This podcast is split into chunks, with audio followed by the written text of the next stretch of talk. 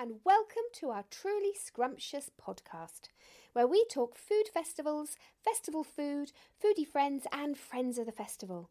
In each episode, we will chat to some of our many friends, our celebrity chefs and bakers, food producers, festival team, and other people involved in the festival world.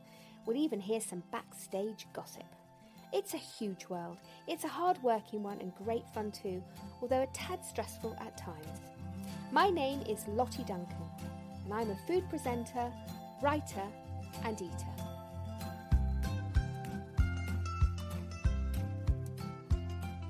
We want to bring our food festivals to your door, your ears, your living room, and most definitely your kitchen.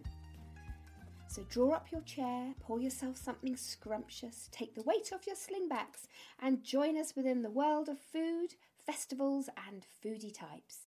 On this week's episode, I'll be introducing you to my dad, Robert Duncan, and there is a chance we'll have a chat to him too. Then there is the gorgeous Lucie Ellis, one of our favourite chefs who takes to the big cookery stage every year. And Vicki Usher, who owns Humble Country, the company behind Thame Food Festival's huge and glorious shopping marquee. Vicki Usher is the very clever and very lovely lady behind Humble Country, a business that gathers many fabulous small businesses under her wings and showcases them at the Thame Food Festival every year. She makes an enormous marquee look amazing and fills it with treasures, beautiful homeware, and gifts. And it smells pretty fabulous too. I'm with the gorgeous Vicki. I can see you in your beautiful kitchen. There's an Aga behind, there's beautiful tiles. It all looks oh, it's so glamorous. You've got such a beautiful way about you, and and you're so I, everything you touch, you make it look gorgeous. And oh, Lottie. No, but Gosh, it's you're so true. No, but it's true. And when I, and no more such than when you do humble country, you put humble to country together. So let me just explain what it is to everybody who's listening. Mm. Humble country is your business, and humble country joins us at Thame Food Festival with a massive shopping marquee. And within that marquee, you handpick, select, book, and and sort of display these incredible producers. So a lot of work. We're going to talk about all the work that's involved with you doing that. So you, I say producers actually. They're they're, more, they're not really producers in food. What they are, is, you know they can be blankets, it can be ceramics, it can be clothing, baskets, everything. Beautiful, beautiful um, companies all within Humble Country, and then people come in there and then they buy and they spend and they have a wonderful time and it always smells so fragrant and you make it all look so beautiful. Um, so that's what you do vicki usher and you've been doing it for the last i'd say last five Five years. five years Five at thame food festival. Yeah which is incredible and we we're just so happy to have you because we you bring you elevate the event you make it so much better just by your presence there um, and I'm and I know you're saying, "Oh, shut up, Lottie! Oh, don't be silly." It's true. It's true. I am saying that. but also, you're so easy to work with as well, and you know, and we just rub along okay, don't we? You, yeah, We do, don't we? It's great fun. You are lovely to work with. I love love being involved at Thame. I mean, it's on my doorstep. Literally, I'm two fields away, where Humble Country's based, where I live. And um, in fact, having said that about my kitchen, thank you for that compliment. I think what Humble Country is, it has sort of come about through everything I love. And so that's the natural progression on, I guess. And starting five years ago, um, as you've explained, um, attracting and curating, I guess, uh, these collection, a collection of really lovely small businesses. Most of them are on Instagram, so they don't actually have shops where they meet customers face to face. So I find them, um, persuade them, twist their arm, or, or not, as the case may be, to do our events with us and have a chance to meet customers face to face and sell. And so there's no better place than Thame Food Festival, right on my doorstep, right in the heart of the home counties, where all these companies want to take part. And um, put, it's very easy to put together a lovely marquee packed full of them. And as you say, then they, I think, you're, you're kind with your words as always, but I think they add something different to the food, perhaps in the heart of the festival there. But people who go to Thame Food Festival, yes, they're foodies. They love, therefore, I think, very often to entertain and love their homes and, and love to buy and shop for other things as well as food. And so what we do is add that extra different shopping experience in, I suppose, don't we? no, Um, yeah, absolutely, and I think it's it's such an interesting feature as well because people, you know, we, we have the food, we have the street food, we have the cookery demonstrations, we have the master classes, we have live music, dog show, children's activities. So we, we, we have so many wonderful features, and that's to keep people there all day to be entertained. So when they pay for their ticket in, they get an awful lot, um, a, a, big value for money, you know, and a lot of it is free once they're in. That's it, huge value for money, and I feel like we're just another element of that. And so there's a huge crossover with the sort of audience we want, the humble country businesses want, and that that comes to Thame Food Festival. And so you've got them there in their thousands, the visitors, and they're we adding in this extra dimension. So as you say, there's beautiful blankets, there's tableware. Um, what else did we have? Gorgeous clothing. I, I think people comment quite often. There's a sort of whilst humble country is homewares, gifts, and accessories. There's a sort of similarity, I guess, that runs across all of the small businesses that we attract, and I guess that's representative of the brand that we've hopefully created. Um, and so there's the sort of quality there with the, the things that are on offer. Um, and they're things that you don't find on the high street to, to buy normally. You'd have to browse through Instagram at length and then perhaps pay for delivery. Um, whereas to meet them face to face, you do very often get to meet the person that sourced those items or made them themselves. Um, and produce the gorgeous stand, you know, a mini shop that you, that just pops up that you can just sort of walk in amongst and um, browse and and shop. So I think the concept of it works really well in this day and age where, yes, we all do love the convenience of ordering online for certain things. I think the flip side of that is very strong. I think that drive to want to sort of get back to that kind of farmer's market feel of touching and seeing and, and feeling things before you buy, I think is huge. Yeah. And, uh, and I think the audience that you deliver love to do that.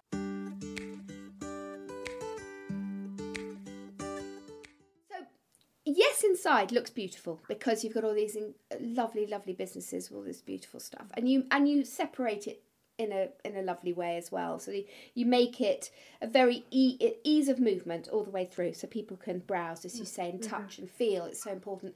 Um, but also you have this incredible talent to make everything look beautiful, Vicki. Because last year, for example, you said, "Oh, I've just got. Um, I'm just going to decorate the, the the outside of this marquee, and we have to just say it is just a plain white marquee, all right?" And I saw you um, a couple of days before up the ladder, painting everything white, and I thought, "Well, that's looking quite nice." The big signage going up. The next time I look, you've got oak trees practically on the side of it. So well. I have to say, you are kind, but I can't take all the credit for this. What I do, is I remember somebody years ago saying to me, I've worked in events for years, as you know, Lottie, but I remember somebody saying to me years ago, this probably gets across all industries, work with people who are better at things than yourself.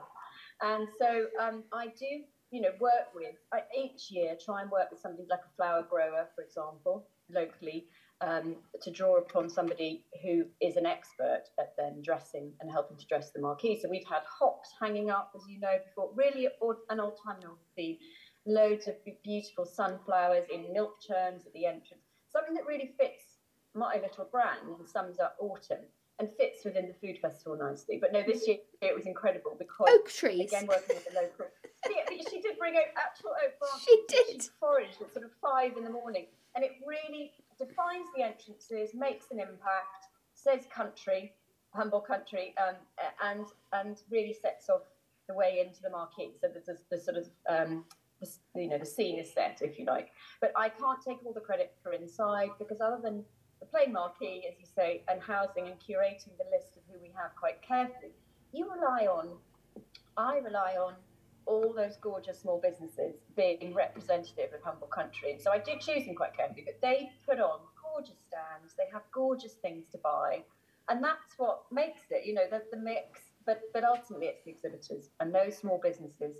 It's their bread and butter, uh, you know, excuse the pun, for them to be out at an event, meeting customers, thousands of customers face to face and selling what they have on offer. And um, and then also I find, which is another really good plus point um, for Thame and the timing of it at the end of September as it is always, um, that what we find is not only are those businesses selling loads over the weekend itself from their mini shop, but then they get a lot of orders coming in between the Thame Food Festival um, and Christmas. So you know, your aunt might be there and she might buy one of the bags on one of the stands and love it. And then she starts using it throughout October. She loves it. And she decides she's going to buy one for her sister for Christmas. And so she rings up the company that she met at Thame and she orders another one. And then the husband, he's going to get a laptop bag from the same business. And so so it goes. We get a lot of follow up sales more mm. than just the weekend. And yeah. that's events, isn't it? You know, it's getting your name out and about as well. And I often get emails actually after the event saying, I was in this in Humble Country and there was this one particular person. They made this. Do you know who it is? And I'm thinking, well, no, I don't, but I know someone who does. so, it is lovely. And in fact, just on the companies we have, there's people always say to me, "Oh, do you have the same number of people and the same exhibitors every year?" Well, we don't, as you know, because I like to keep it quite fresh. And I think probably a lot of the visitors for Thame, I don't know the figures on this, you back me up here or, or not, but probably come every year because they love the festival. A lot of regulars. Yeah. Yeah. So those regulars, I always think they might come back and they want to see certain things in the shopping market, but I also quite like to inject a bit of freshness and bring in some new businesses as well. So that I always try and get sort of 75, 50 to 75% of the same businesses who want to do it again, which is fabulous because it works for them. And then I always try and accommodate some new local businesses as well who hear about it through word of mouth and, and want to get involved. And then that keeps it fresh. You know, mm. you get some new faces too. Yeah, no, absolutely. And this year we're trying to. I'm going to put it out here, but we we want to get some sponsorship for you this year as well, don't we? So we do. Yeah, absolutely. It'd be great. It's just finding the right brand, and whether that's a magazine or uh, somebody who's not one of my exhibitors, because then that would not quite work. But um, they'd be taking a stand inside. But um, somebody, another brand, um, who would like to sort of align themselves with Humble Country and the small businesses that we attract and the quality of what we offer um, would would be fantastic, and there'd be an opportunity um, to, to do all to have all sorts of benefits. But um, the, the, branding of the marquee and the dressing of the marquee and that sort of splash and uh, publicity would mm. be fantastic for somebody. Yeah. I would have thought. Yeah, no, I think really it would be great. Yeah, I, I think it would be great, and I think we, you know, hopefully we'll see if we can get that all organised this year. Going to say just now is how hard you work on this. I think people need to know how oh. hard you work mm-hmm. because, um, yes, you, you you curate and you gather everyone in and you have to take the bookings for it. But we're on site from Monday and the event yeah. is on the following weekend. So we have a week of build, which is quite yeah. nice. It's fairly steady until the Friday when I'm pulling my hair out. Mm-hmm. Um, and you you know we're, we're having all the marquees put up by the wonderful um, gentlemen at Bucks Wigwams, and we always do. You know, we always we use the same guys, don't we? They're just wonderful. Yeah. God, you you need a team like that to rely on, don't Thank you? you. Thank um, you. They're fantastic. So they get your they get your marquee up, which is huge, and then you the have the big big one. So just take through take me through what it is you do within that from when it's up until it's well, we're open. You're absolutely right. They do the lion's share. They put up this vast white, quite plain, clean structure and lay a lovely sort of coir matting on the floor so it's cozy. But you're right. I mean, I then just move in and I rig up bunting everywhere. And I mean, it really is me. I mean, you know, it is just you. Often think, yeah. they, they often think there's this whole team of people. No, it's just me. My husband, my lovely husband, gets roped in and puts up very big signs over the entrances. Um, but really, it's it's um, dressing it, making it look really inviting. And my aim is always to get that ready and make it as finished as possible, really, before the exhibitors then arrive. So they then arrive, and then the stands are all divided up inside, so they know where they're going to do. And I greet them and show them their particular stand, which they're usually very happy with. A bit of jiggling around, so everyone's content with their spot. And then they set up. And As I say, that's really what makes it. So I just try and present a blank canvas that's as they knew it was going to be. So a lot of preparation in advance. People like to chat in advance, don't they? And sort of say, well, which corner am I on? And can I be next to so and so so that we can go and get coffee for each other? So I think it's what the exhibitors say to me in terms of feedback. Um, well, most of it's good. They, they say, they praise me for things like you know, just being attentive and being communicative. So they can ring me up beforehand and say, oh, could you just send me a quick sketch of my stand so I can work outside? If they haven't done an event before. And I think it's just being human with them, you know, and just saying, yeah, of course, you know, it will be a handwritten sketch and I'll send that over and we'll have a chat. And which which orientation of the stand, where does it go? So I try, I believe in trying to prepare people in advance as much as possible. So I'd rather just have a chat with them beforehand when they book or a couple of weeks before when they start thinking about it than leave it to when they get there and say, "Oh, I didn't know it was going to be like this," you know. And I think people, exhibitors, I've been an exhibitor as well. I'm an exhibitor as well. I've seen the other side of it, which is very important.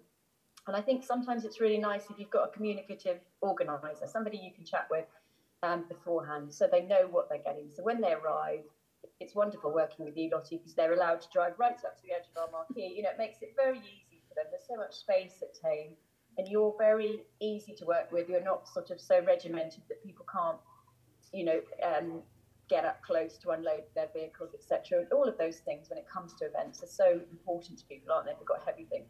So we try and make it easy, handhold. Um, it's what they knew it was going to be when they arrive, and then I just let them do their magic. And each stand then accumulate, you know, together creates this wonderful packed shopping marquee, which is, you know, people can't wait to get in there. And that's what I want. I want as many people in there as possible and as safely as possible.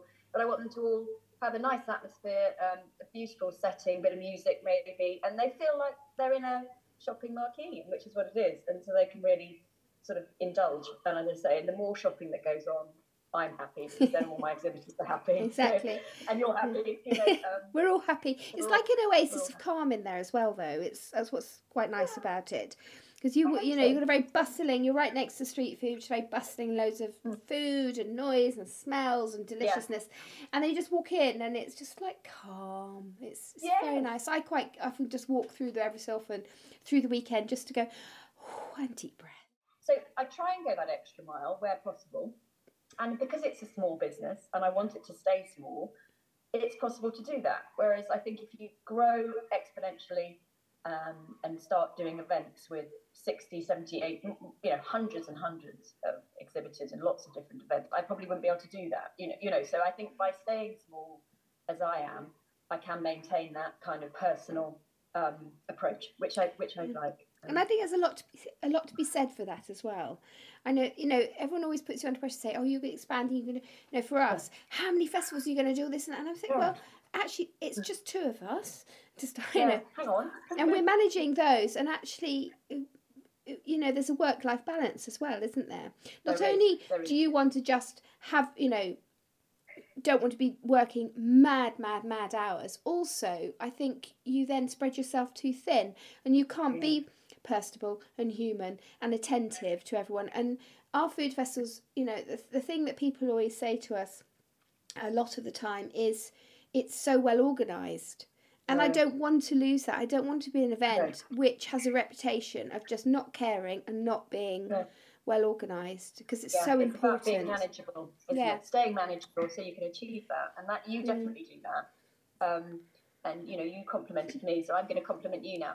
Um, which is that you know it's so fun at Thame. It really is, and I know what you mean about hard work, and I do work hard. But a now it's lovely working with you because it's fun we've got to know each other over the last few years. So you know how I work, and I hope you know how you work. And I, I, I know what you'll probably want me to do and not do. Do you know what I mean? I sort of know how you want it to run now, and obviously, you know, I'm always open to new ideas and and things because I know you never stand still. But I ultimately sort of I feel like we're on the same wavelength, the same page. So it makes it very enjoyable, and I love it. I really do love it. It's so close to home. I can just nip home if needs be. I think and um, I've got the support of my husband, but ultimately, it, you know, once I'm there, it's wonderful because it all just comes together each year, mm. and I really enjoy it. Listen, it's lovely to talk to you, Vicki, and um, I will see you see you um, for Thame Food Festival this year. Um, 30, 30th of September. It's a week later this year, so fingers crossed for the wedding. Wedding. Yeah. Fingers crossed for the weather. Where did that come from? Wedding. no weddings that weekend, I hope. Well, there might be somewhere, but um, not in Oxfordshire. And, in Oxfordshire. Um, we just want some sunshine. Dry underfoot yes. is always nice. Dry underfoot. Dry underfoot. Dry underfoot. It's long, but it's very good up there because it drains so well, the soil up there. So we're quite lucky. Yeah, it's amazing. It's always but, nice shopping weather. Yeah, nice but shopping weather. we would we would like to have you know just no rain. That's what I pray for. No rain enjoyed that. It's Lovely been fun. It's been fun to catch up. And yes, I will see you in a few months' time, but I'm sure I'll see you before then as well. I hope so. I hope so. Take care. See you in September, Vicki, for another wonderful Humble Country shopping marquee to make me spend all my money.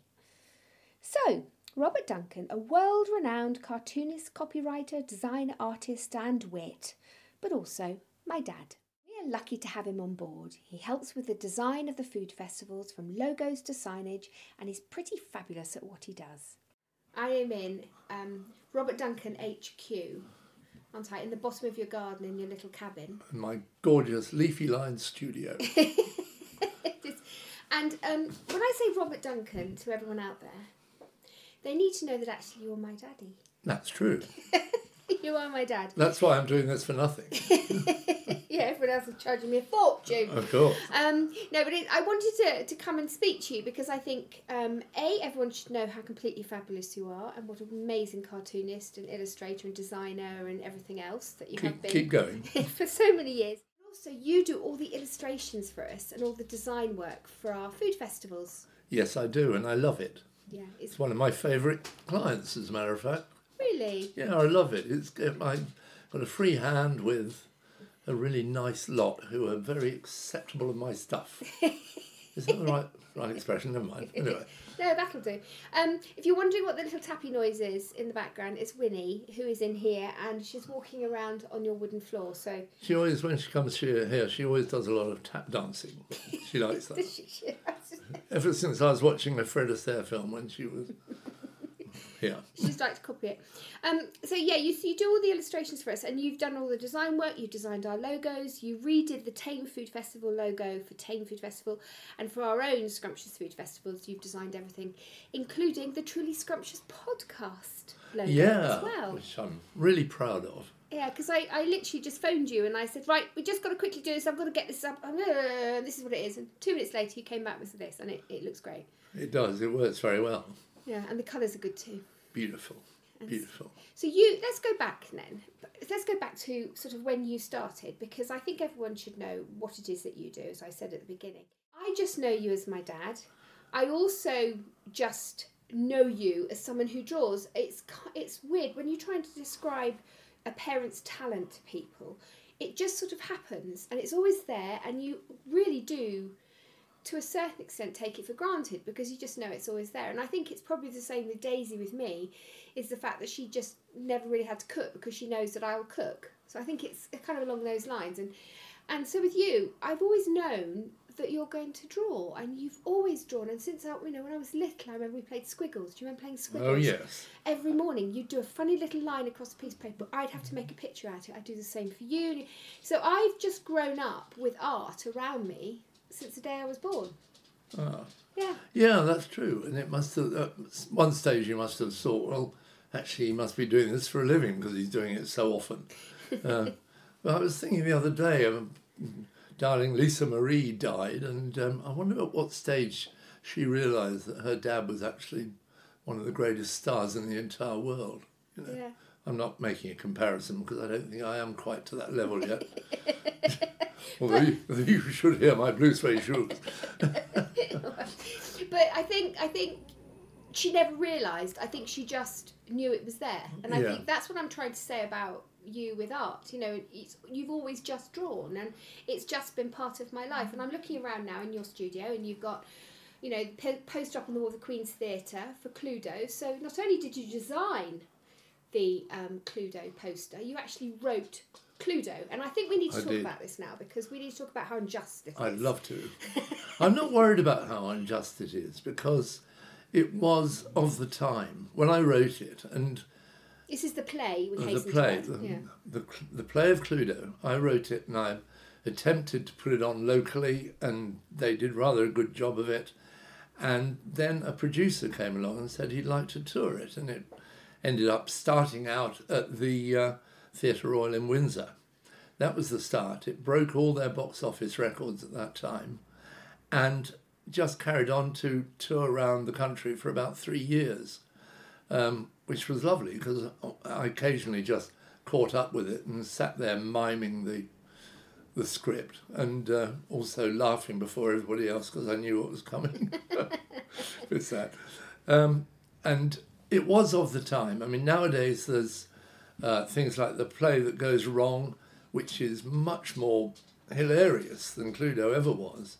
There's loads of action in it, loads of incredibly funny lines, and it's just right for today. And Cluedo actually wouldn't work terribly well today. It's too formatted and it's too slow almost. I mean, it was it went down a storm in the end. Um, you know, with um, Christopher Big- Yes. Christopher Biggins was Reverend Green, and he was absolutely marvelous, and he went on the TV the whole time talking about it, and it just helped it a great deal, and it was a very happy time in my life. Um, on the first night, if you remember, you hired an enormous great car, and um, we all travelled down to the Theatre Royal in Windsor drinking champagne. We did. Bottle of Veuve Clicquot, I seem to remember. It was in a very Yeah. large bottle. Yeah. I don't know where you pinched it, honestly. it was a local shop, I got it. oh, right. No one was what, looking. weren't they looking? No, I, we caused a disturbance and then I ran out with it.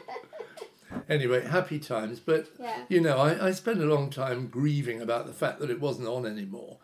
But now, I mean, it's, it's just, it doesn't keep up to what people want nowadays. We see, I do think it's a little unjust. I mean, I know that you you've kind of, you know, okay, you're fine about it now, but I still get a bit cross because it was touring so well, and it was doing brilliantly, and then of course, the SH1T hit the fan, didn't it? It did indeed, bastards. Uh, now, uh, Darling Waddingtons, who were a cuddly lot, and they'd come down to the show. Occasionally, they'd bring a great pile of Cluedo games and sort of give them out to people and things like that. They're absolutely lovely, and they loved it. Um, but then they sold the rights to uh, Hasbro, who were American and big, and they managed not to include any chat about the play about Cluedo. So we were just told very coldly by Hasbro that they weren't prepared to do it anymore. And that broadly was that, apart from the fact that we tried several times, uh, especially Ian Liston, the wonderful Ian Liston, who was the producer of the show, uh, just bargained with them left, right, and centre, but it never happened again. And there it is. I finally getting thoroughly fed up with the whole thing. I rewrote it and I took away the six things, seven things that made it Hasbro's. One being the title, which admittedly is incredibly important, and the other is the names of the six people involved Colonel Mustard, Reverend Green, uh, Miss Scarlet, all that lot. And uh, I thought, well, if, if I rewrite it, leaving them out but keeping exactly the same format, the same plot, um, it's bound to be a smash hit again.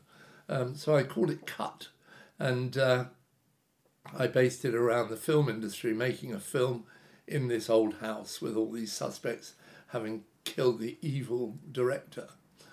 And uh, so far, so good. The uh, company in New Zealand uh, suddenly announced that they wanted to put it on. So actually, the first time that Cut appeared was in New Zealand, and it was a real hit over there.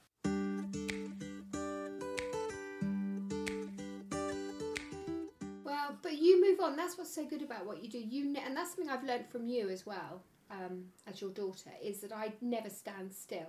So I'm always trying to think of another way to make money or another thing to do. Hence this podcast, John and I do is because yes, well, we decided we're going to run a, our own food festival. Um, company and we did that and then we decided to do this and that so it's something never standing still and that's something that you do so you'll always be thinking of some some other area or some channel for your creativity always Yes, that's very nicely put, and that's absolutely what I do. And now I'm touching a rather worrying age. Um, that side of me hasn't changed a bit. I'm forever thinking of new ideas I want to try out, new books. I mean, I've written a little biography of it's like a 60s diary called uh, The Girl Behind the Red Door, which I'm very proud of actually. Uh, I know there are one or two bits in it which you think were a bit over the top a bit saucy a little bit saucy. Never has saucy been so saucy.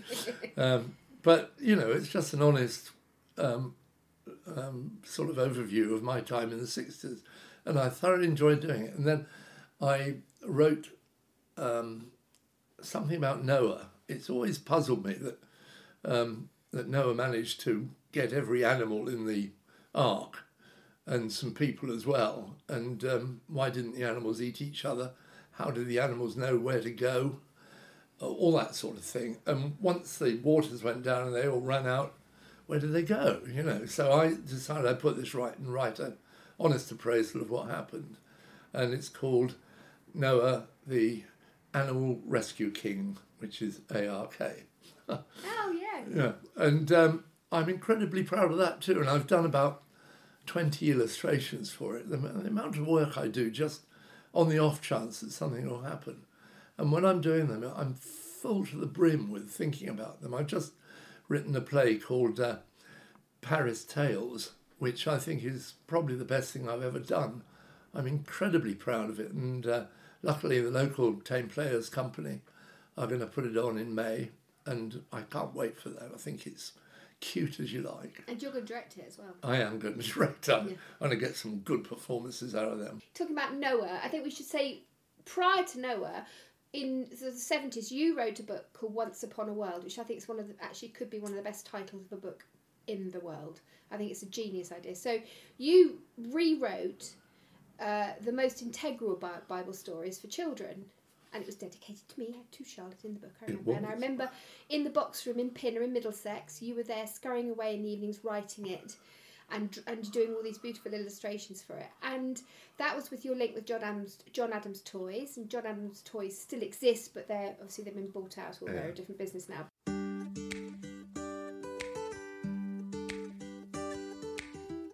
I remember again in the 70s sitting there. This is child labour, I hasten to add, because I didn't get anything for this. No money, Yes, nothing. you did. You got yeah. cuddles. I got cuddles for it. Hmm, whatever. Anyway, I remember sitting cross-legged on the sitting room floor putting together badge kits. Oh, yeah. And there were these little boxes, and I'd fold the box up, and I'd make the box, and then I'd fill the boxes with the different um, pieces to make the badges, and then yeah, and I was like, I was a one-woman factory, one-girl factory. I Yeah. seem to remember. That badge kit, make Yeah. a badge, it Yeah. was called, rather invented, wasn't quite up to the standard of Once Upon a World, was it, in terms of creativity? Um, but it's called Make a Badge, and uh, they it was their top selling product that year, and it won the What Toy Award for that year. Go. So there, so that was a good inspiration. That was.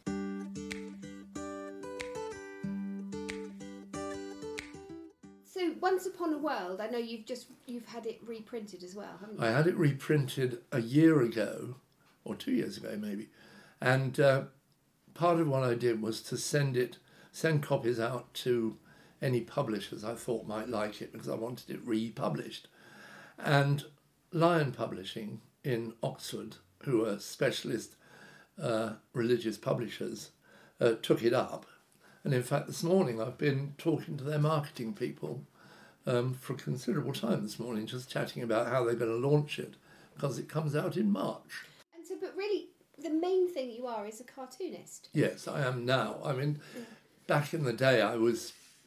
Cartoons have always been a backbone thing that I've done, but I've also, I, at one stage, I was a graphic designer, at one stage, I was a copywriter. And um, now I'm really a cartoonist, but I, I love writing as well. Yeah, well, you always, whenever I send you anything, you correct everything I do and red and send it back. I was only telling them about your t shirt this morning that said I'm.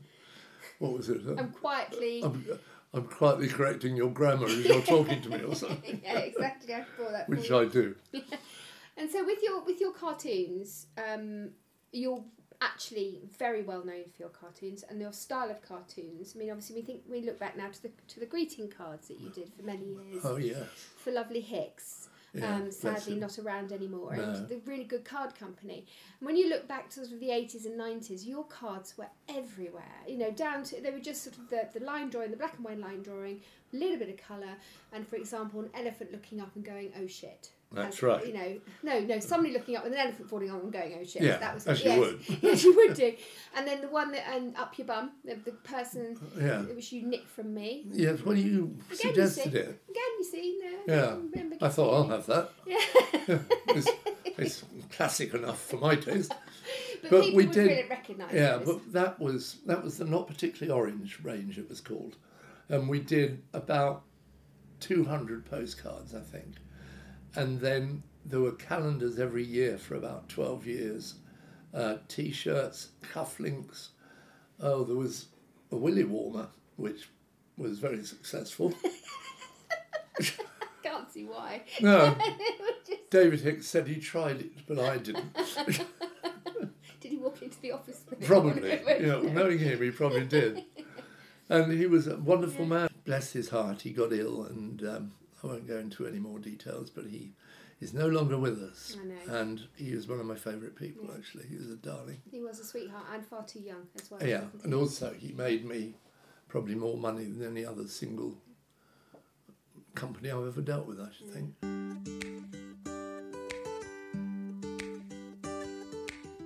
so easy to work with because we just say a few things and then it kind of happens, which is I think what everybody you are a client's dream in that respect.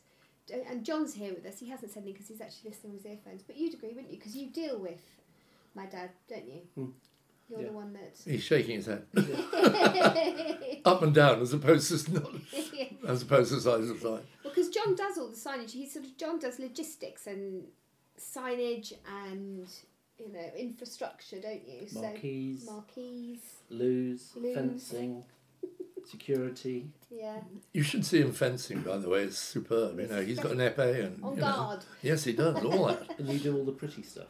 Yeah. He always says that. It's more than just the pretty stuff. That's very mean. Oh, John, you're too macho to want to do pretty stuff. You're a bit of a hands-on type. He is actually. Yeah. Give him a leather. But it, it's lovely. I mean, it's Mm. you. You are great clients anyway because you just love what I do. I hate people who say that will do, um, because it, it won't if they say that will do. And you, Mm. I mean, we started that crazy map which I do or update every year. That's the floor plan for the whole festival. um, The floor plan for the whole festival, and John sends me over a uh, a map to show where everything's going this year, and then I just work on it, and then they they um, you two uh, change it about a bit, add this, take away that. Somebody pulls out, somebody else comes in, and um, it's, it's just it's just great fun. It's not a challenge at all because you're so accessible. Um, it makes me do sort of sillier things than you would with a with a client who doesn't get you. You know, like the dog for the, the little dog in the dog show notice and things like that. You know, and, and it's all just great fun. Yeah. Look forward to it. Oh, good. Well, we long may that continue because we really enjoy working with you and you doing it. And actually, I think it's really given identity to the festivals, hasn't it? Because of course, Thame Food Festival was a CIC, and it was started off for the people of town of Thame, and it's Yeah. grown and grown and grown. So it's had to. Last year, it went undergo underwent um, a big change, a big logo change, and a big style change as well. And I think and a brand new website. So it really helped refresh the whole event Yeah. and and um, give it a lot more. And I always thought the green. I thought we were sort of stuck with the green a little bit, and and, and while it's nice because it's outside, so it's green. You know, um, it just needed to be more fun, more colour in Yeah. it somehow. And talking about the food festivals now, because I, I want a little bit of input from you, but uh, what you think of our food festivals, and you think, because I think Thame, we don't own Thame. Thame is a CIC, we run Thame, whereas Scrumptious Food Festivals, Bradford on Avon is our baby. You know, Yeah. we, we, we literally went in, didn't we? Just said, right, we're going to do one. We're going to do a food festival here. We're, we're just going to give it a go. And we've done it, and we're now in year five and building it. But yeah. what do you think about the style of food festivals? I, th- I think I think what you're doing is absolutely perfect. What stands out more than anything else is that you absolutely know what you're doing, and you're taking the trouble to try everything that's there. So you don't just say, "Oh, right, we've got a greasy spoon beef burger bloke who wants the site. Let's bang him on the end there," sort of thing. You don't do any of that. You you do it absolutely spot on. You care, and you use the enormous knowledge you've both got to make it absolutely right. And um, that's well, that's all I've got to say about it. Really, it's absolutely beautifully done, and people realise and people want to come along and enjoy it. Well, Daddy, thank you very much. Um, It's a pleasure. You're going to ask me about my favourite food. I'm going to ask you now. No, this is your, and I have to say, I always say it in a very seductive way. What is your Fifty Shades of Food, sir? This is something that maybe you'd like to eat in here on your own. You've got your your, your blinds are drawn. You turn the lights off. It's a bit of me time. Something, something, something you like to eat. That's a little bit sticky, maybe a little bit filthy, but it's a bit gorgeous and scrumptious. All right. Well, my top one totally is um, Christmas cake. Really? Really? Yeah, I love it. I love it. Oh, I tell you what, we had a Marks and Sparks Christmas. Other other cakes available. um, no, a Marks and Sparks Christmas cake, and it was the most divine thing. It was absolutely lovely, and I can do a few mince pies as well. They don't suit me tummy wise, but I still take the risk. Yeah. And there's also an absolutely fabulous recipe for curried uh, sausage rolls, Oh, well, which uh, I found just by chance on the on on um, whatever it is, and uh, sausagerolls.com. And um, they are beautiful. Yeah. I can't remember who makes them, but they are just gorgeous. I think they're number two on Google. They used to be number one, but I've been there's obviously another company has spent more money to be at number one in Google. They, But- people just want to change. They'll know in time that it's just back rubbish and again, go back yeah. the top one. yeah, there's a, the, the curried sausage rolls are fantastic, and you can find them in my cookery book, Lottie's Country Kitchen, Yeah. available at all um, second-hand bookstores. Yeah. I'm not sure it's in print anymore, Oh, which your is terrible. yes, your book was excellent. Yeah, but so Um, so also- sausage rolls, and what else? Um, well, what I love is this smashed up avocado, Oh which I put on toast on um, sort of a really nice sort of bread, not just your white slice thing. Um, I don't know, sort of things with bits and pieces in it. I don't know what it is. This is going well, isn't it? anyway, so I toast that, spread no butter, just spread the avocado all over it, and put smoked salmon on the top, and that I can eat quite a lot of. I love that, yeah. and that's about it really. I think I can't think of anything else. Oh, oh I do like uh, Turkish delight, and I like Maltesers. I can eat a whole box of Maltesers.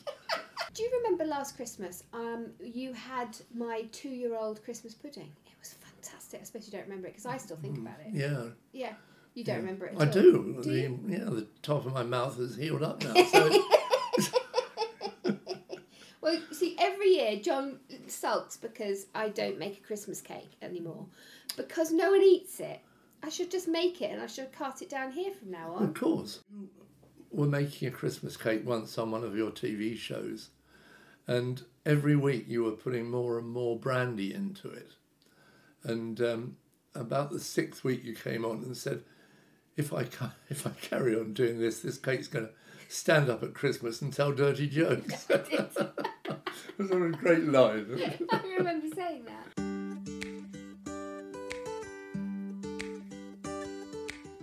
You had a lot of you worked with a lot of people. I mean, David Soul. Yes. who was the dream man back in the 70s or whenever it was. Let's have a quiet night in or something. Um, anyway, he, he loved working with you and said it was the best program he'd ever been on or something. Yeah. And uh, you showed him that if you're going to be a real chef, you've got to put just a bit of um, flour on your face. Yes, I remember that. I did Uh, that to him, uh, yeah. I? And also, you Norman Winston was in one of your shows, and he gave you a lick. He did. He licked my face in the middle of the program. I was just like, okay, that's fine. Bless him. And then Terry Wogan. I did the Terry Gavin Oh, show. the a Terry Wogan. Yeah, He was- loved my dumplings. He said they were the finest dumplings. Mm, he was right. Yeah, probably. Oh, I've worked with some some lovely people. And then Yeah. um, I remember once I was working. It was the uh, Gloria Hunniford show, open house, and they didn't tell me. And we were in dress rehearsal, and they didn't tell me that they had got this guy. You know the advert for Dairy Milk with the gorilla, and he's so lifelike. Well, he was in that. This gorilla was was in some program, and they didn't tell me he was going to come on set. so I'm minding my own hmm. business, and they've set me up totally, all the crew, and I'm, I'm there prepping the food and waiting for Gloria to come over to say, you know, the camera on here, camera on here, you know, in the dress rehearsal, whatever. And at the corner of my eye, the door opens, and I see a gorilla like this. Jumps up on the counter. I go I'm screaming. There's food flying everywhere because I'm convinced in that split second it actually was a gorilla. Yeah. And then when I thought about it afterwards, I thought, why would there be a gorilla in the middle of a studio? It was completely mad, but the crew were just, you know, Yeah. in, falling all over the place. So they It'd been quite good if they brought a fryer on to start with and then a griller afterwards. And on that note, I knew you'd get fed up with me eventually. All right, Danny, thank you very much. It's a pleasure. Lovely to see you both. Love you. My my dad. What a silly Billy, but a very clever man. In January, John and I took a trip to Cornwall to eat, walk, eat, meet, eat, stroll, and eat. We met up for lunch with Lucie and her husband Mark, who live there.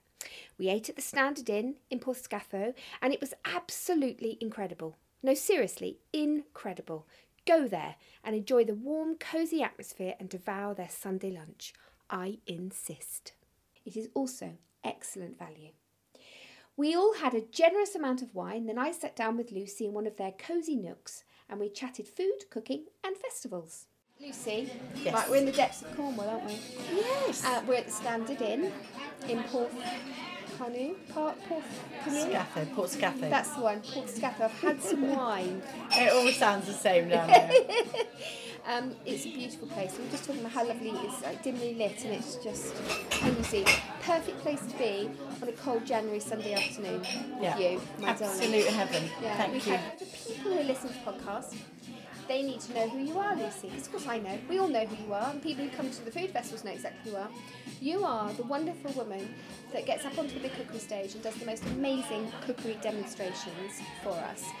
But you're also um, previously from the Milk Shed in Weston on the Green, where you had your cafe for a long time there. Yep, There's- 10 years. There's a lot more to you than that. That's really nice of you to say. So, where should we start? Should we start the fact you're a Thame girl and your parents ran the cafe? Thame Top parents ran the cafe in the Butter Market. So anyone from Thame listening to this will know, because still exists, doesn't it? The, the does. coffee house in the Butter Market they bought when I was 15, and we moved into the flat upstairs. So I became a caterer. Really well. I was. I already worked there. I worked there from when I was 13, and then one day I went in, and my boss said, "Need to get everyone together. We're selling the business." So you might all lose your jobs. And I was mortified because I had two years, 13 and 14, I'd worked there. And mum and dad came in for their toasted tea cake in the afternoon, as they always did on a Saturday. And I said, Oh my God, Trevor's selling the coffee house and I might lose my job. I was really upset and they started ignoring me straight away. And I thought, Oh, that's nice. They don't even care. great, yeah. Brilliant. And anyway, by the time I got home that day from work, there was a for sale, hand painted for sale sign in our front garden and they had phoned their bank manager. They had his number, and he'd said, "Yeah, I think I'll probably be able to, you know, sort it out." And they'd spoken to Trevor, my boss, and they'd arranged to buy the coffee house in Thame that day. Dad had been a computer engineer for 20 years or something, um, and they just gave it all up, sold the house, moved into the flat. And they became caterers, and I carried, I kept my job. So that was really sweet of them to buy the cafe for their little princess. That's quite. That sounds terrible, doesn't it? But they did buy the cafe, and they changed their careers, and they regretted it forever since. But um, Oh, really? well, you know, who when you think catering's all this amazing thing, and then you end up in it, it's quite frightening, isn't it? No, they didn't. They had a brilliant five years, and it was amazing. And I lived in the flat above, so if all my mates would come home from school, and we could turn the hot chocolate machine on and eat mum's chocolate mint slice the and she made the best biscuits, I always make cakes, biscuits. date and walnut cake, chocolate mint slice, millionaire shortbread, all that stuff. So I had, you know, free access to. No wonder I was a bit chubby. To all that stuff. So from a young age, I had the. You know, I got the bug because I used to do the kitchen with dad, and I do. Do you remember the hatches at the back of the cafe? So yeah. dad would have the hot side. He'd do bacon and eggs and all that stuff, and I'd be on the toasting side. We used to do pink toast. Was a really famous item on the food menu because we made prawn cocktail sauce for jacket potatoes and for cheese and prawn toasties and things like that. So what happened was all the kids would come in and say, I want to order toast, which was like 17p, hot buttered toast, but I want pink sauce on it. And they all cottoned onto this. And in the end, we had to charge. So it became a menu item. Pink sauce was an extra 2p. So instead of paying 17p for your round of hot buttered toast, you had to pay 19p because we were going through so much mayonnaise and ketchup with the pink sauce. So that was a famous, Thame's most famous dish, I'd the say, pink sauce. is the pink sauce. Did you pink like the pink toast. We used to call it pink toast. Did you like pink toast? It's actually amazing, Lottie. And if you've never had cocktail sauce on hot butter toast, you need to try it. Yeah. You don't need anything else. That's it. You can keep your marmite, your peanut butter, your marmalade, prawn cocktail sauce on toast. Brilliant. So yeah, that was that was early days. What was the question? Oh, oh yeah, that's how you started. That's right. Yes. And then, um, so what did you do after that? Um, I know you, well, know, you know Deb, the food, um, the festival photographer. So I know you work with, together with her. for a while. wonderful Debs. Yeah, Deb and I have worked together a lot over the years, for the last 30, 30 odd years. We worked for Gilmore and Pether, which was a big local event catering company, together, waitressing, outside of school, and um, and then Mecco, which was another big event catering company that my husband ran. And we, she's worked with me at the coffee house on and off over the years as well, and we've worked together at Thame Food Festival and other festivals. So she's been a mate and a schoolmate, and yeah, she was sucked into this industry as well. And we're both sort of, you know, stuck here, trapped here, Trapped. happily trapped. Happily trapped. Yeah, yeah, But yeah. you also you worked on yachts too, didn't you? Yep, had a brief period working in the Virgin Islands when sort of ended up there.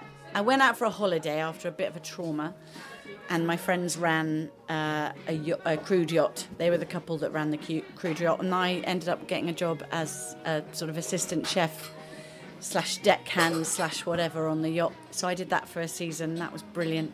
Those are those are tricks you pick up cooking on a yacht, having to use Were you seasick? not seasick at all. But my friend Sarah was terribly seasick and she was the head chef. So I'd end up doing all the donkey work down in the galley while we were under sail because she'd say, I've got to go and have a lie down. So she'd be in the cabin having a lie down and I'd be peeling the carrots and, you know, prepping prawns and all that in the galley. Never, not seasick at all, luckily, and loved it. It was brilliant. So after after that, and after working in for Mecca, you decided to open the milk shed in Weston on the Green to take Yes. it over and turn it into the milk shed. Yep. and it has just been the most incredible success and it's it's a place it's a destination because it is in the middle of nowhere and the fact that you've achieved so much in a destination place you know because it's not you, you, people don't walk past it and just pop in No. they have to drive to get there your reputation is so huge and it's always been busy always always always but the food has been incredible and your big tarts your big deep tarts I always remember the salads but everything on the menu is always so delicious and beautifully put together You've re- it's really been clever Oh, well, thank you. Uh, I don't know what I was thinking, but I had, for reasons too sort of deep to go into, I'd given up my job, my career. I decided I couldn't do that anymore and I needed a break. And I didn't know what I was going to do, but I'd always talked about opening my own restaurant and I'd tried to buy one in Cornwall quite a few years before and that had all gone wrong. And so I'd been hankering after this for 10 or 15 years and trying to find somewhere. And Mark had driven past this place quite a few times and, and, and he saw it for sale and said to me one day, oh, there's, this, there's this funny place in Weston on the Green. I think it's an ice cream parlour.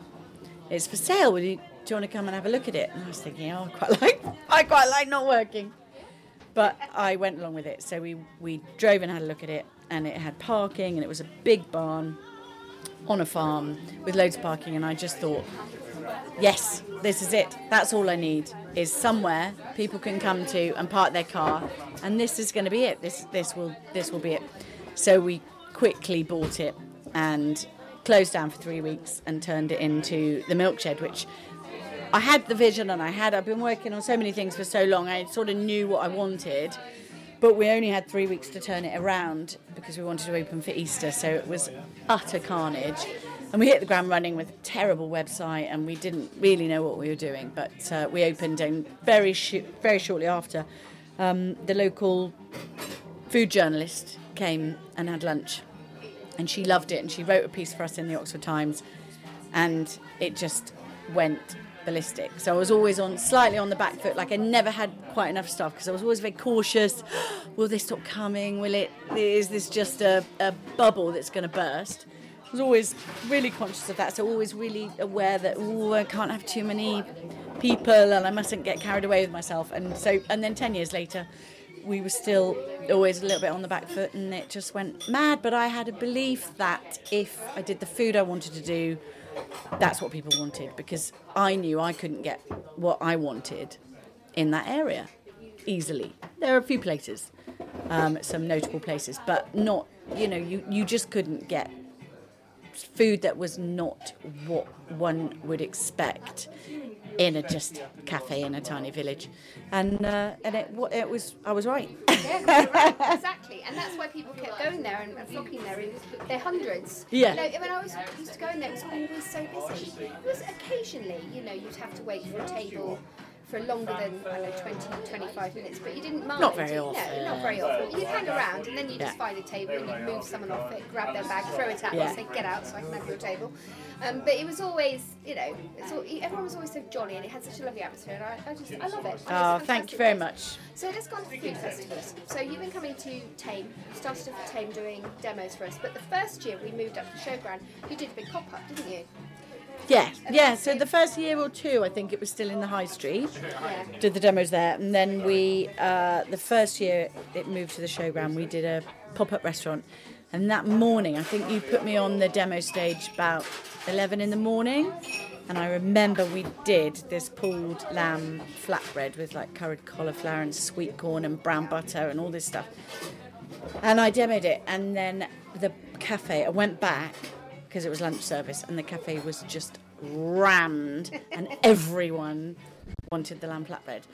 And we were just, it was brilliant fun, absolutely brilliant fun. We closed the milk shed that weekend because we wanted to take the whole team Yeah. to the site so we could give it our all. And we built, we built it. It looked a little bit like the milk Looked shed exactly inside, didn't it? It was brilliant. and uh, had a really short menu. Uh, it was such good fun. Thank you so much for letting us do that. Oh no, we loved it. It was great, and then we did it doing the evening as well. There was some chefs took over. Yes, I think there were some chefs from Bella Zoo. And Bella's involved? Yes, they were. Yeah, doing lots of one. We did there was a fillet of beef, I think. Yeah, we were helping, but I think it was Josh who maybe went on to work at Hide after that. Yeah, I think he's the head chef at Hide now, and he did the pop up at uh, the Ollie Dabbous's restaurant. I think he's been the head chef there since then. But yeah, that night was great fun. It was good. It The was whole really weekend good. was awesome. It was I loved it. And then you've come back and you've always gone on to the stage and always done the most wonderful, interesting food. And at Bradford and Avon too, even in that when you turned up on the very first summer, the most raging hangover. You were in a terrible state. I was in a terrible state. I'm really ashamed, and I'm always so sorry. We'd been working at the Open Golf in Kent, and Debs, the photographer, was with me. And we did a full day there. We'd done all week, and then we drove down that night, got to her sister's house locally. In, yeah. And she said, "Oh, girls, I've cooked this salad. Let's have a bottle of rosé." We sat in her courtyard till about three in the morning drinking rosé, and then we had to get up at half seven to get up and sort ourselves out for the festival. And it was the hottest day of the year. Yeah, 90 degrees. And I remember waking up that morning, I had no clue where I was. I was in the attic bedroom in this strange house, having drunk three bottles of rosé the night before or something, and thinking, oh my God, oh my God, I'm not going to be able to do this. But luckily, I was on late, so I had all day to recover, but there was, oh. I was trying to shade under the trees, thinking, oh, not going to to do it. Because you turned up and you, just looked terrible. I was thinking, because all of the um, all the chefs that weekend had been pinged because of COVID. Yes. So I was just you were on the stage the all time, whole All time. the whole time, just filling in gaps. And I just took one look at you and you didn't look very well. I actually didn't think you were hungover. I just thought you didn't look very well. I was thinking, oh shit, I could do that one as well. I Pulled it off. but you rallied. I you. waited. It was about two thirty in the afternoon or something. I had to wait till the hottest part of the year, but there was a bit of shade, wasn't there? You had some cover over the. bit of Uh, shade. Yeah, it was. Oh, it was thank, unbelievable heat. thank God. There was great fun, and all everyone there. That was such a nice festival. I loved it. It is. It's great. It's a. It's a very. It's a smaller one, but it's. It's pretty. You had some great chefs there. We did. You had some great chefs. It was brilliant. It was good when they arrived, when they turned up. they Yeah, the ones that weren't pink. Yeah, they were Poor great. you.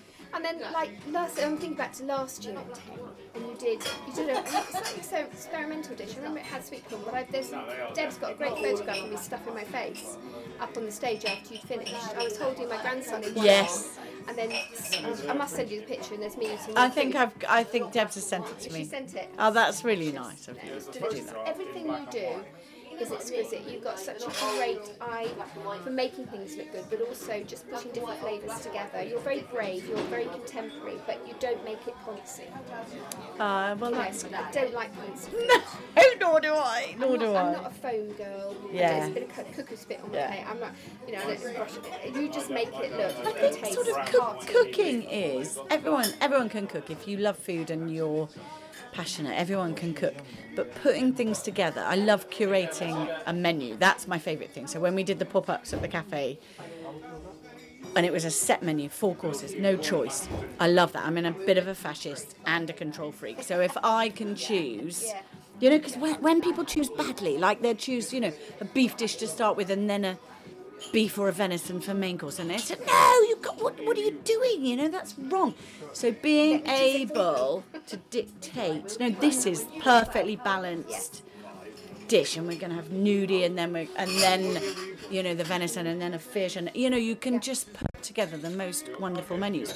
But when people order, they can order badly, and I hate people ordering badly.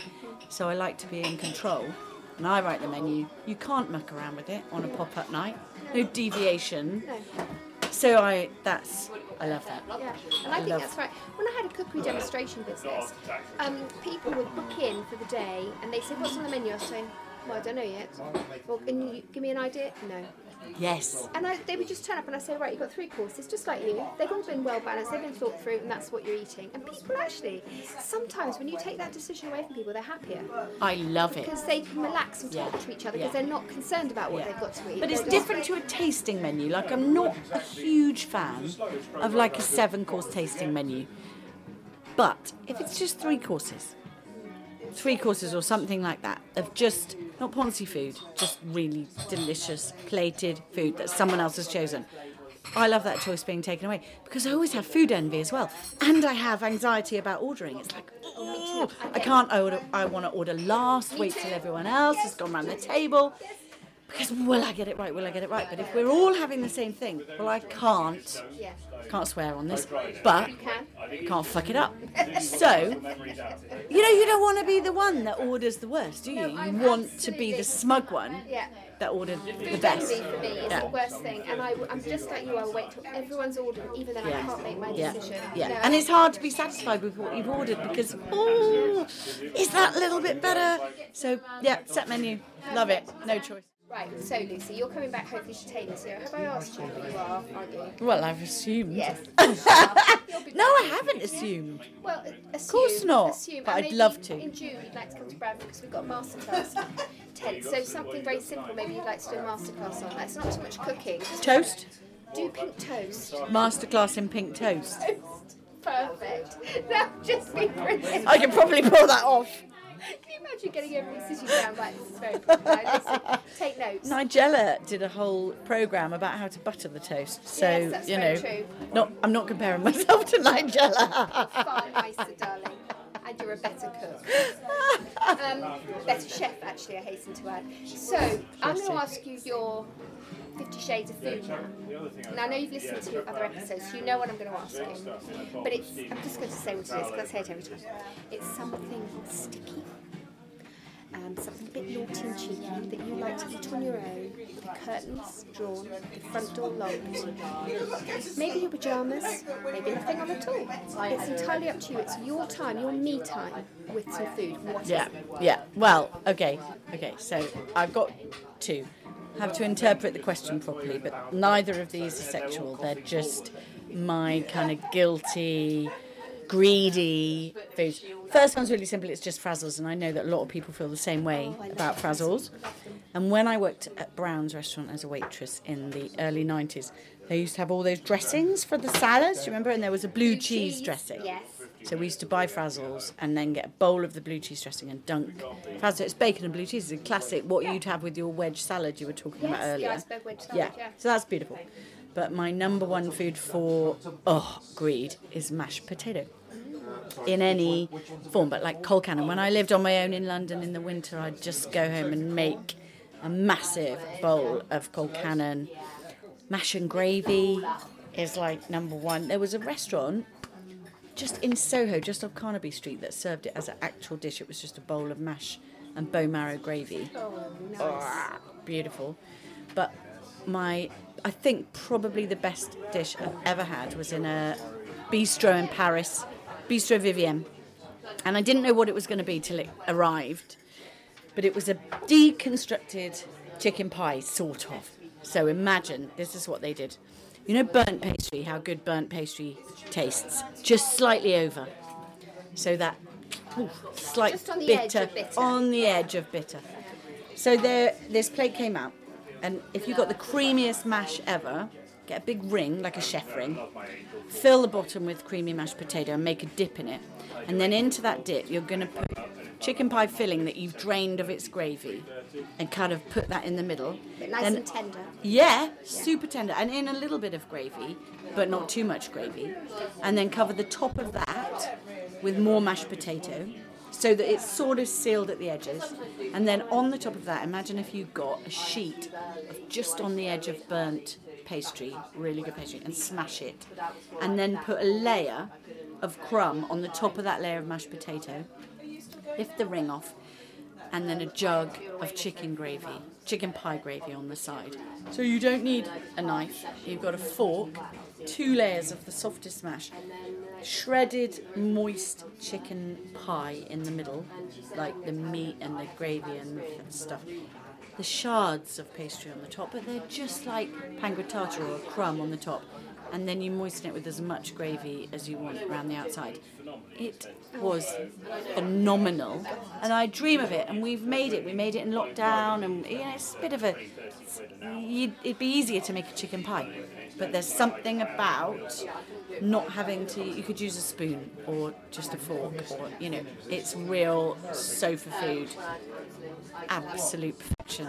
So mashed potato in any form, cheese, cabbage, colcannon, all that jazz Butter, yeah, butter, double yeah.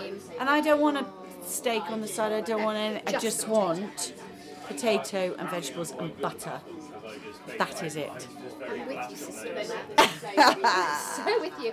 My mouth is watering. I've just eaten a plate of roast um, lamb. But we could both but eat a deconstructed chicken pie Yeah, from I could eat Bistro. Vivienne right now, couldn't Yeah, we? I could. Easy. Because that just sounds amazing. Just slips down. With you on the mashed potatoes, it's comfort, it's cuddly, it's Yeah, and I don't eat loads of it because you know we try not to just Yeah.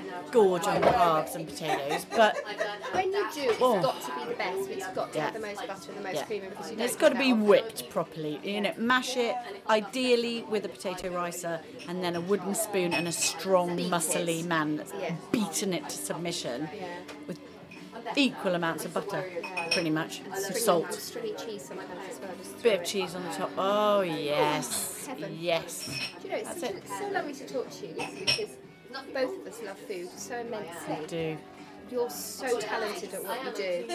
And whatever you do now, you've left the milk shed, I know whatever you're going to do, it's going to be immense. Because you are so talented. And whatever it is that you decide to do, wherever you go, hopefully in Cornwall, hopefully somewhere lovely, um, that we can visit, um, Yes. it, it will just be amazing. Because that's just what you are. Everything you touch like that is well, you're very lovely. That's really kind. It's true, it's absolutely true. Everything you do is amazing as well. I love it. No, it's all right. Come on. No, you are better. Honestly. No, you've got lovely but that's really nice of you to say so, and I'm not ready to stop and want to carry on. Good. Yeah. Bloody right, because I need I'll to make more of a your mashed food, potato lady. bar. Oh. Jesus, can you imagine the profit margins on that anyway? I think you've just hit the nail on the We've got it. Yes, in a soup pot. Ooh, yeah. That'd be good. Let's just do, do that, please. Lots of- can you imagine that? With all the beautiful Cornish potatoes, with Cornish butter, and all that lovely different cheeses that are available all around the country. You can put in that, and oh my god. Gorgeous local cabbages. Beautiful. Yeah. Yeah. oh, hello.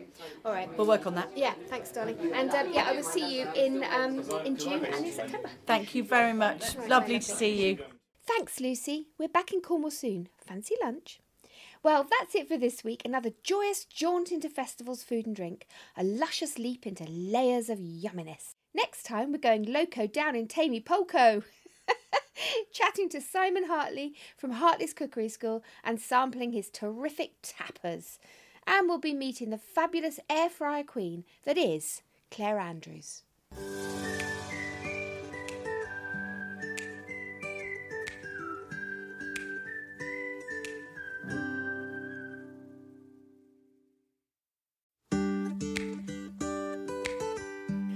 Hope you like listening to our podcast. We just love producing it. If you think you know someone that would enjoy listening to it too, please share and pass on.